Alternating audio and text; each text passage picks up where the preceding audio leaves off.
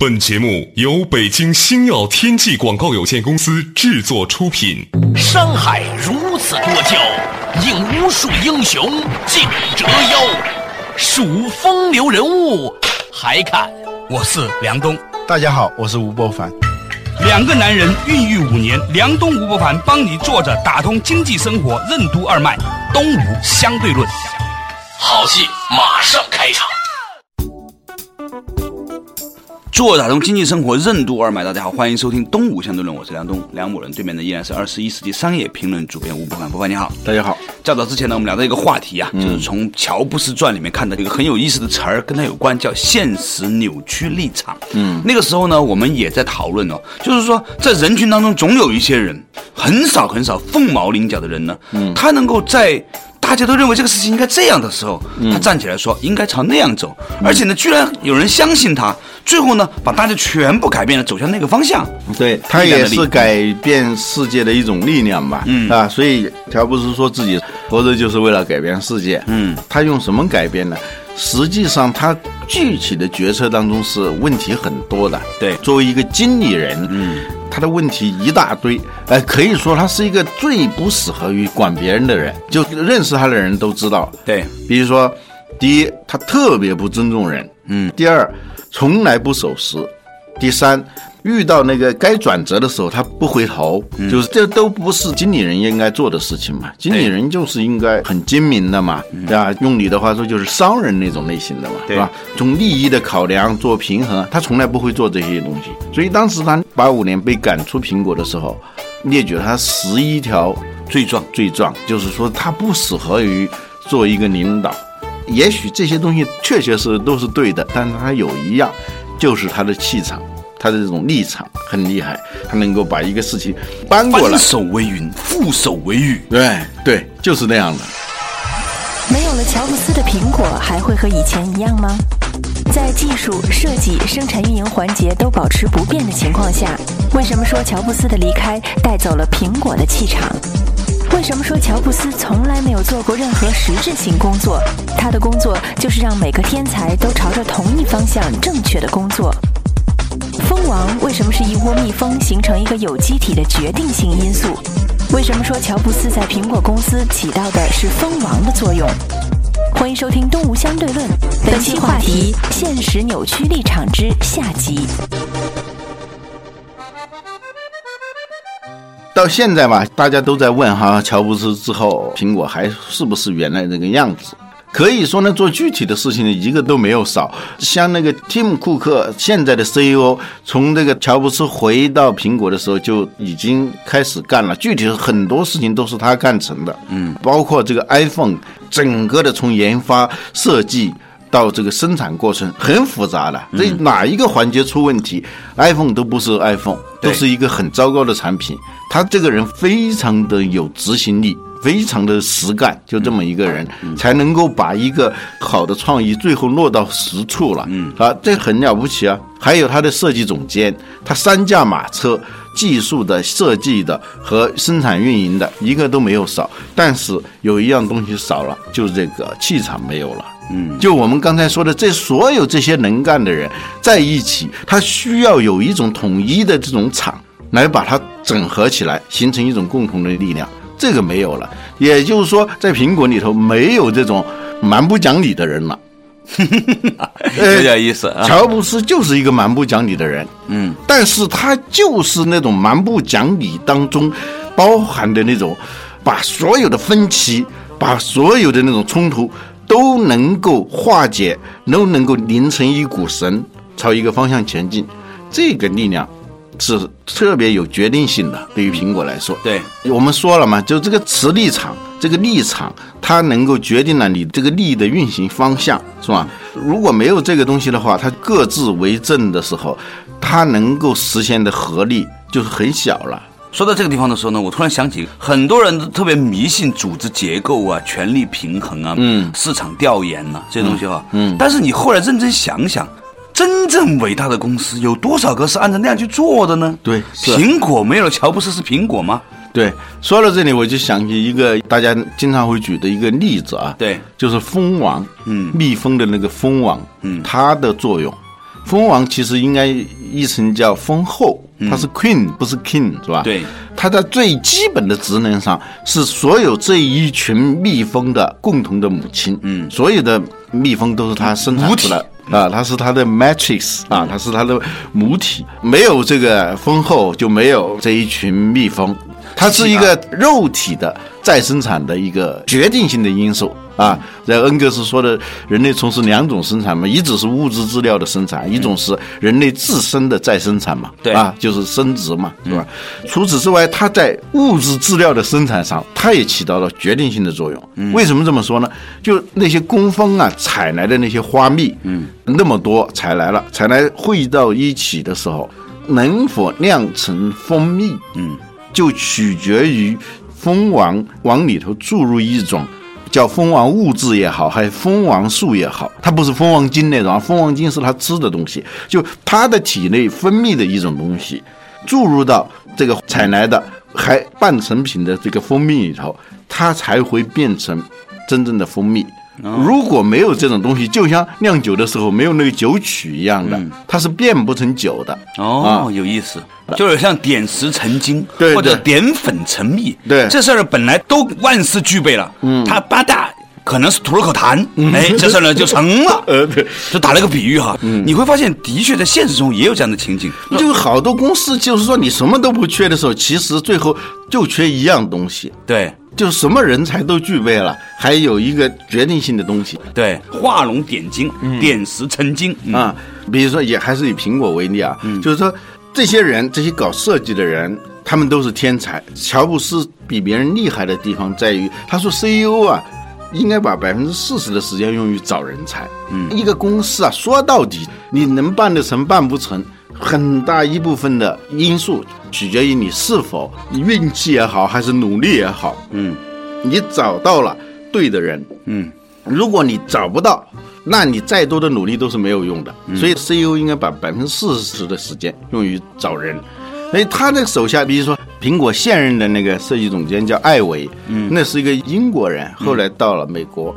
这个人在某种程度上说，苹果所有这些产品能够做成这样，与他有相当密切的关系。因为这个东西就像没有曹雪芹就没有《红楼梦》，嗯啊。当然，一个公司的产品它不是一个个人的行为，但是这个艾维作为一个设计天才，他对苹果产品的这种让人惊艳的设计感，这个人有决定性的关系，这是很重要的。但是有这么多的天才，并不能够保证你能够做出天才的产品出来。原因是什么呢？因为这些天才他都是会按照他自己的思路去做事情的，就是说他是按照他所处的位置、他的思考、他的那个角度来做一个事情。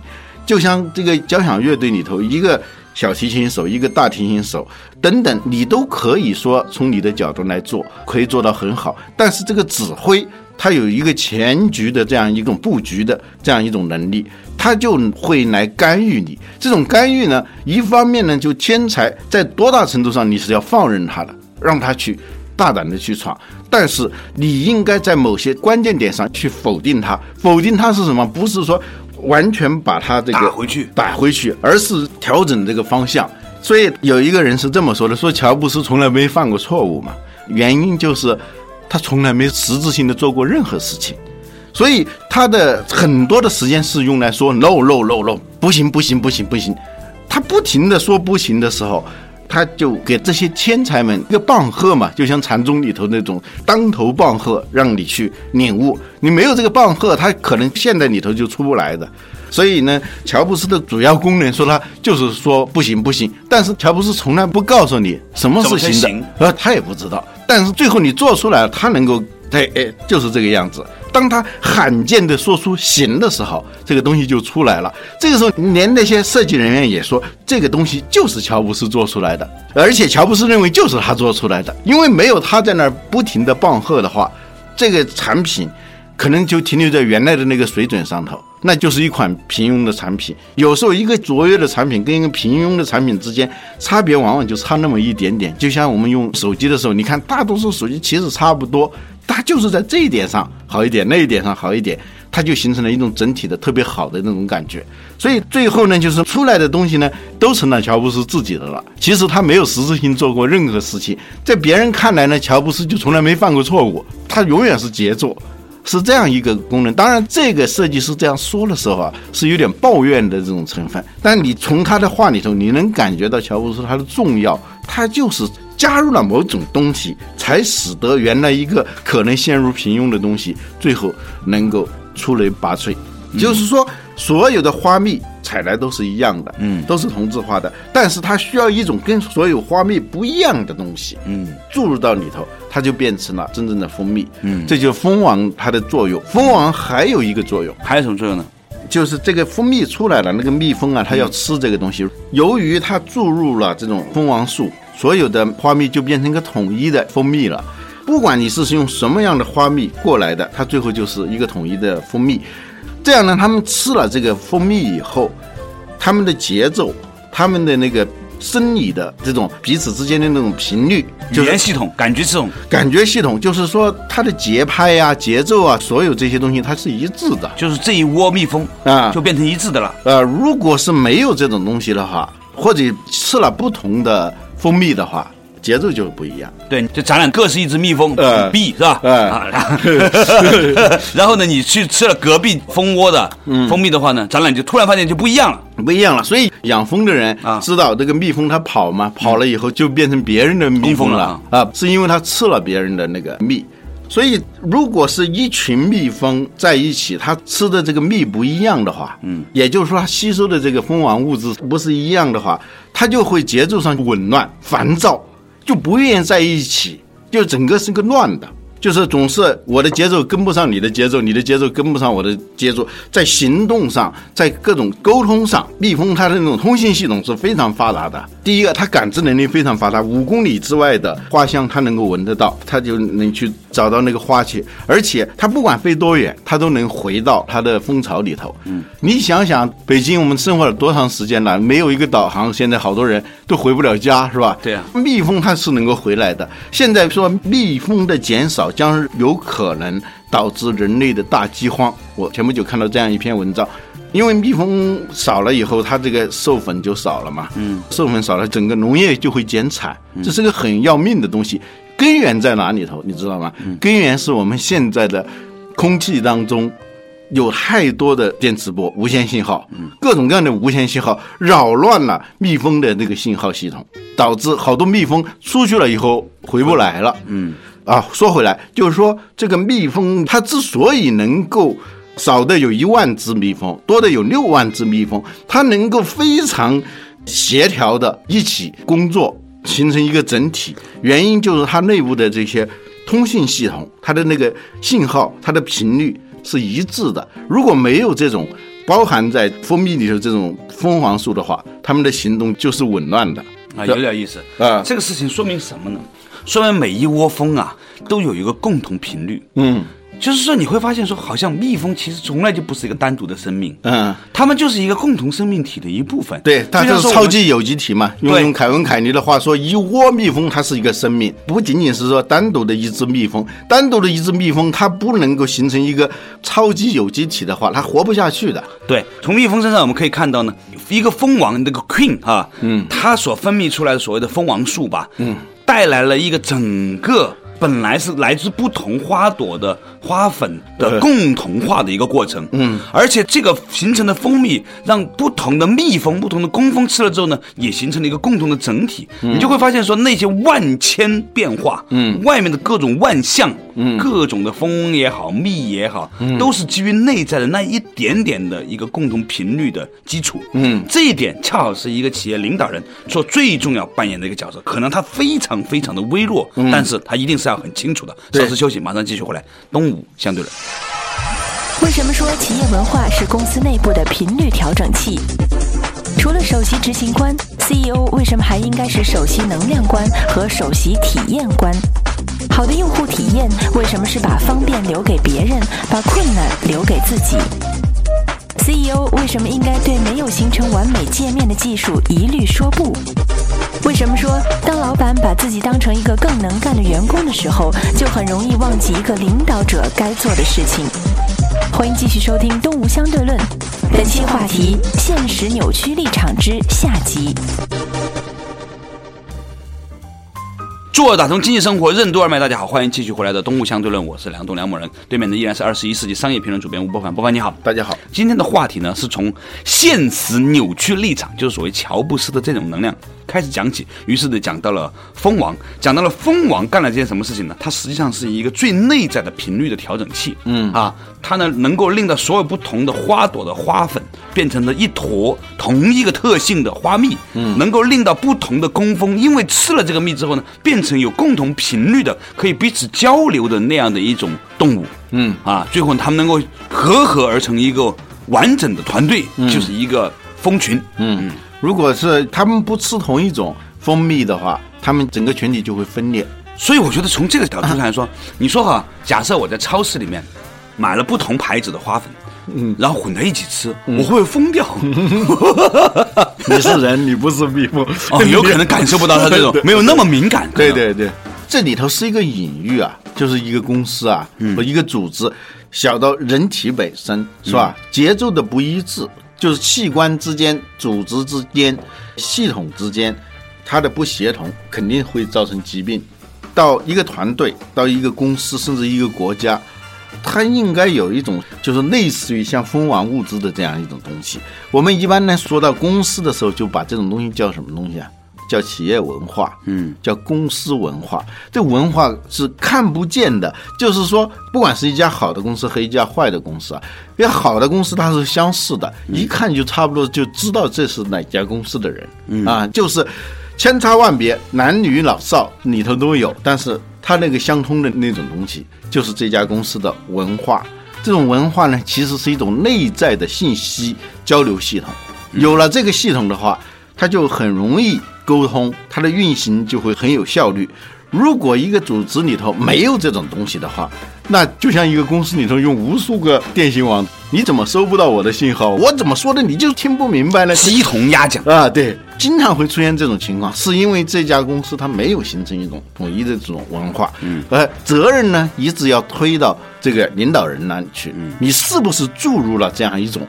好像是很小、很微妙，甚至是若有若无的那样一种东西，在你的公司里头，嗯，让大家都能够分享到这种东西的时候，大家千差万别的人，千差万别的行动里头，还是有一种相通的东西，万变不离其中的那个中，嗯，就是那个东西，嗯，如果没有，尤其是当它大了以后，小的时候还比较好办啊。起码大家都见面嘛，好可以当面说嘛。如果公司大了以后，完全要靠一套非直接的沟通系统的话，那你问题就很大，就会信息变形到你完全没法认出来的那种地步。嗯，最后系统就整个就是紊乱，嗯，甚至直到崩溃啊。这就是一个公司的文化它的重要性。所以有人说这个 CEO 啊，CEO 这个 E 大家都知道嘛，就是经理人嘛，对，executive 就执行者，执行者。他说，真正的 CEO 呢，应该不仅仅是一个执行者，他首先是一个 energy，就是能量首席能量官，他就是在这个公司里头发射能量的一个人。嗯，没有这种能量的发射，这个公司是运转不起来的。就是现实扭曲立场，这个扭曲的这种能量在哪里头？扭曲是说改变现实，是吧？改变目前的这样一个现实，然后整合成一个他所要的那个现实。这首席能量观，它的开头那个字母也是一，是吧？能量，energy。嗯，这是在文化层面上，这是看不见的那种层面上。嗯，啊，这是首席能量观，或者叫首席激励观。第二个呢，还要扮演一个角色呢，就是体验首席体验官 experience。呃，对，它也是一开头的。现在都在讲体验啊，像周鸿祎到哪儿，不管他什么演讲，没错的，你猜他一定会谈什么用户体验，是吧？所有的人都在谈体验，谈的都有点分不清到底什么叫体验了。其实体验很简单，就是你在使用这个产品或者是享受这个服务的时候，不用脑子思考，就是凭感觉能够感到的舒服和不舒服，痛快和不痛快。嗯，这个东西最简单了。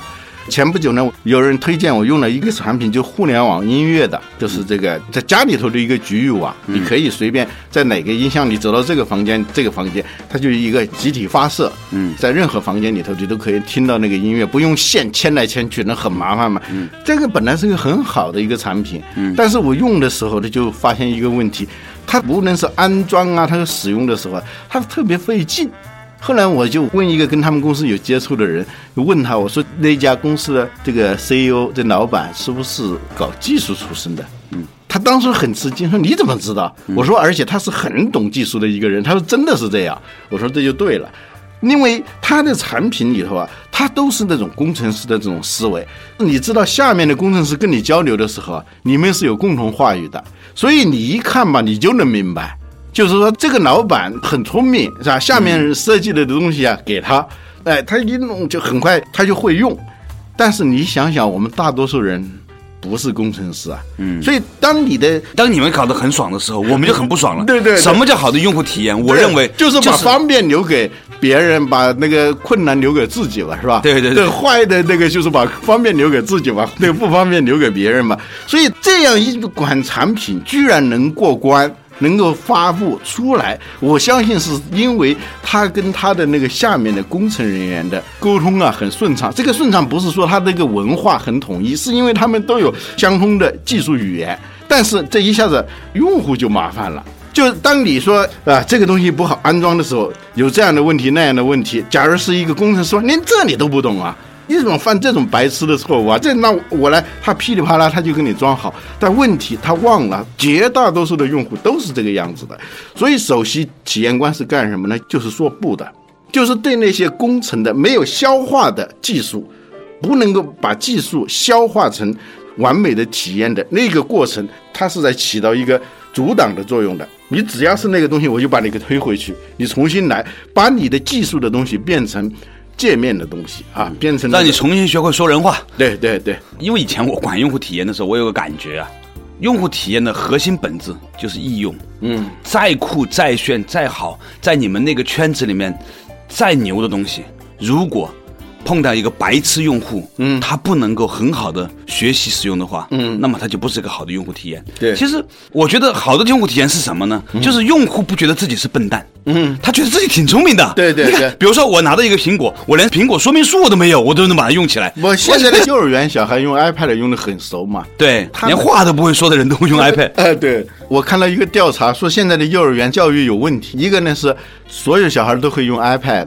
但是所有小孩都不会系鞋带，的确是个问题。哎，就他能够简单到那样一种程度的时候，他一定就是这个 CEO 他挡得好，就能够把这些工程师的那一套东西全部给挡回去。对你好好的消化。所以乔布斯他作为一个 CEO，他有两个功能，一个是首席能量官，第二是首席体验官。嗯啊，即使他作为一个 executive 执行者、经理人，他不合格，但是不要紧。